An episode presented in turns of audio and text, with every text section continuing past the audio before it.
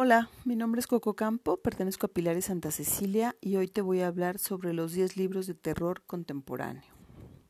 Libro número 1. El País de Octubre de Ray Bradbury. Tiene una serie de narraciones de horror gótico con los defectos físicos y psíquicos, la muerte y los ambientes sobrenaturales.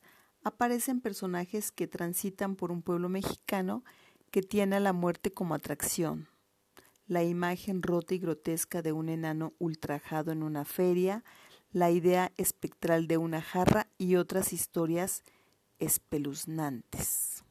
Libro número 2. Cementerio de Animales de Stephen King.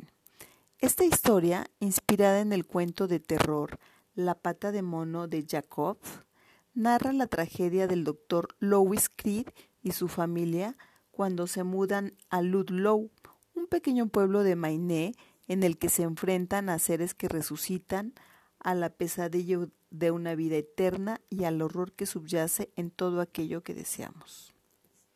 Libro número 3. La maldición de Hill House, de Shirley Jackson. Jackson hace del horror gótico una pesadilla psíquica que mezcla las relaciones complejas entre humanos y sus fracturas mentales.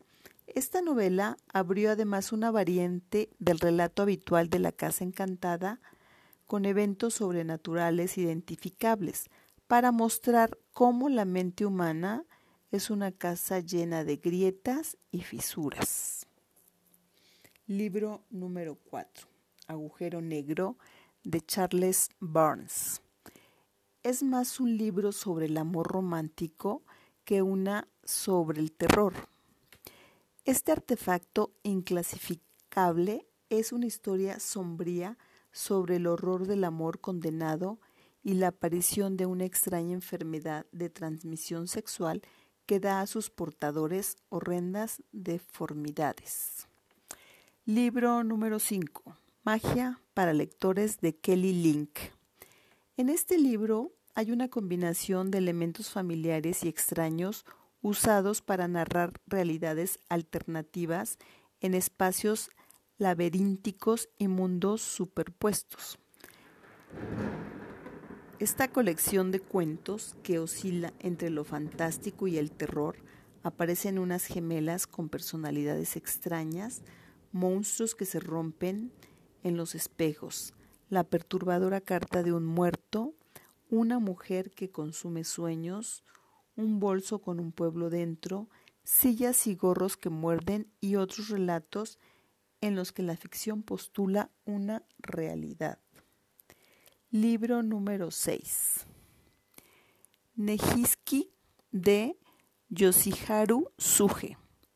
Osamu Tezuka es conocido como el dios del manga popular en Japón y Suge su par en lo que se ha llamado manga artístico en esta serie de historias aberrantes y en ocasiones indigeribles, Tuje alterna la derrota y la desesperanza con los malos sueños generados por el trauma ocasionado en la Segunda Guerra Mundial.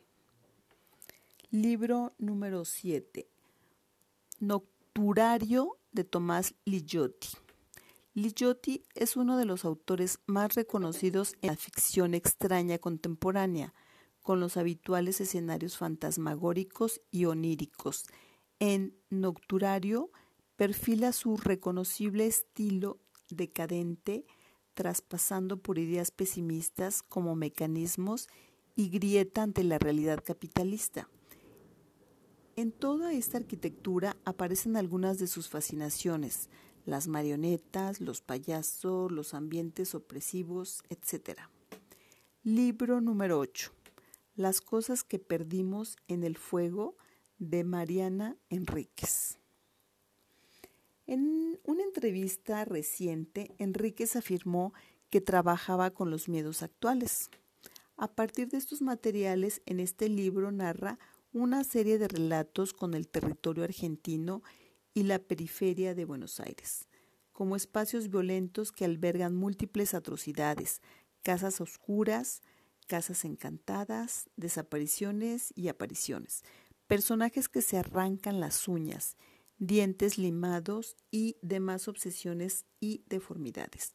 Las mujeres protagonistas de la mayoría de los cuentos se enfrentan a todo tipo de violencias machistas, a novios y esposos, como los que pasa cuando un grupo clandestino de mujeres toma la determinación de quemarse ante una oleada de crímenes machistas, y así no morir sino vivir quemadas, confirmando de paso que la violencia de género es el horror constante al que se enfrentan las mujeres. Libro número 9. Lo que más me gusta son los monstruos, de Emily Ferris. En este celebrado libro está la existencia de los monstruos, que al final somos todos y no los otros.